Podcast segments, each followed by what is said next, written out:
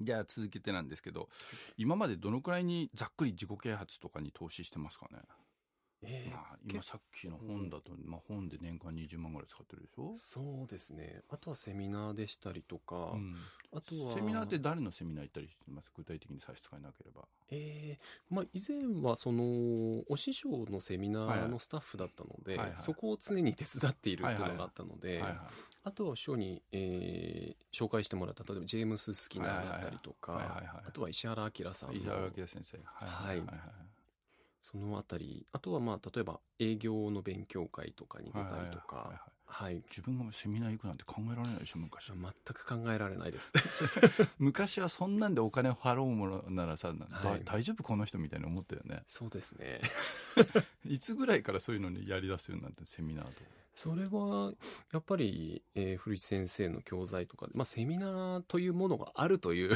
情わ報かが。るわかるわかる、はいあの普通の人セミナーがあるって知らんもんねそうですね。なので、そういう世界っていうものをそもそも知らなかったっていうのがうんあったので、そうだよねはい。でも本を買い出して、まあ、教材買い出してセミナー行って、まあ、やっぱ随分変わったよね変わりました。でいく今までは累計でいくらぐらいと投資しましたえー、ただ結構お金のない期間も長かったので、例えば、うーん、毎月積み立て何万円するとはいかはい決めたら、それ以外はもう全部書籍代だったりとかには、ほ使ぼっ、ちゃったんだはい、当てていました。で奥い今は結婚して奥さんがそれそういうのにお金使わないあんまりいいよく言わない人が多いんだよね、まあ、自営業っていうかサラリーマンの人はい。でサラリーマンでさ旦那さんで例えば小遣い3万円なのにさこれはい5万円のセミナーあるから行きたいんだって言ったら普通 OK 言わないもんねそうですね。幸い、うちの場合、僕が財布の紐を 握っているので、うんもともとそこまで物欲はある方ではないので、うんなので、まあ、この前もちょっと内緒で10万円の教材とか買ってしまったん ですけれども、うんうんはい。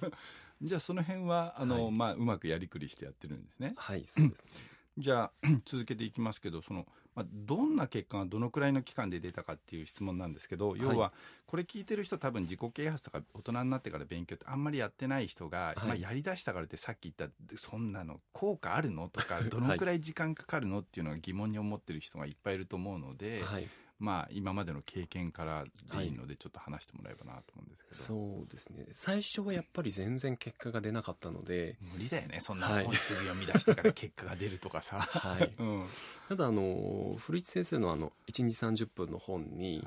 2が4で、そうそうそうそう8でっていうこういうねこういはうい成功曲線みたいなこういうやつね、はいうんで例えば線を越えた時になんか結果が出る 雲の上に行ったような感覚がっていうのが、それがあそういうのがあるんだっていうのを僕あの信じていたのでうんよく信じられるね、普通信じられないもんね 多分もう信じるものがなかった 他にん先生の本以外はいはいなかったんだと思います。はいは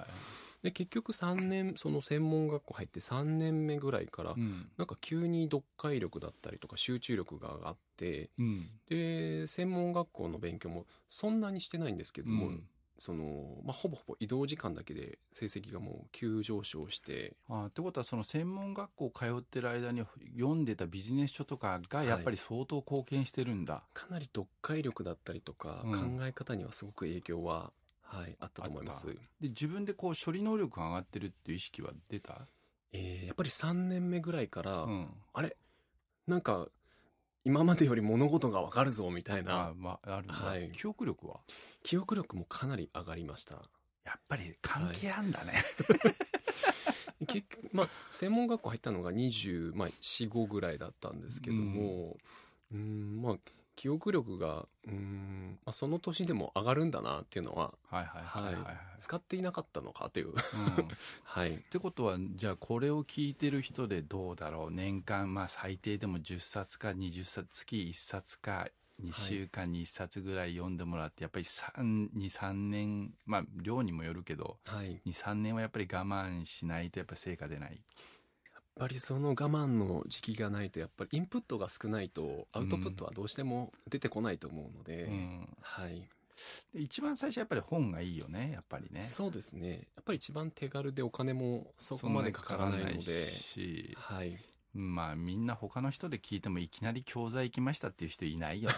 ちょっとハードルが高いかもしれません。あと いきなりセミナー出ましたとかね、はい。はいあとはまあ勉強続けてどんな成果出ましたまあ独立できたのも成果って言えば成果だしねはい、あとはそもそもうんサラリーマンになった時はうん僕自身その給料は、まあ、我慢料みたいなのはいはもいのだと思って、はいはいはいで他に例えば趣味とかが充実すればいいかなと、わかるわかる。ここは目をつぶって、はいこっちで人生楽しみはいいかって感じだったのね。はいはい今思うと結局人生の大半仕事なんですけども、はいはいそこを目をつぶろうとしてたんですけども、はいただやっぱり、えーそういう、うん、知識だったり技術がついてくると仕事自体がすごく楽しくなってきたので、はいはいはい。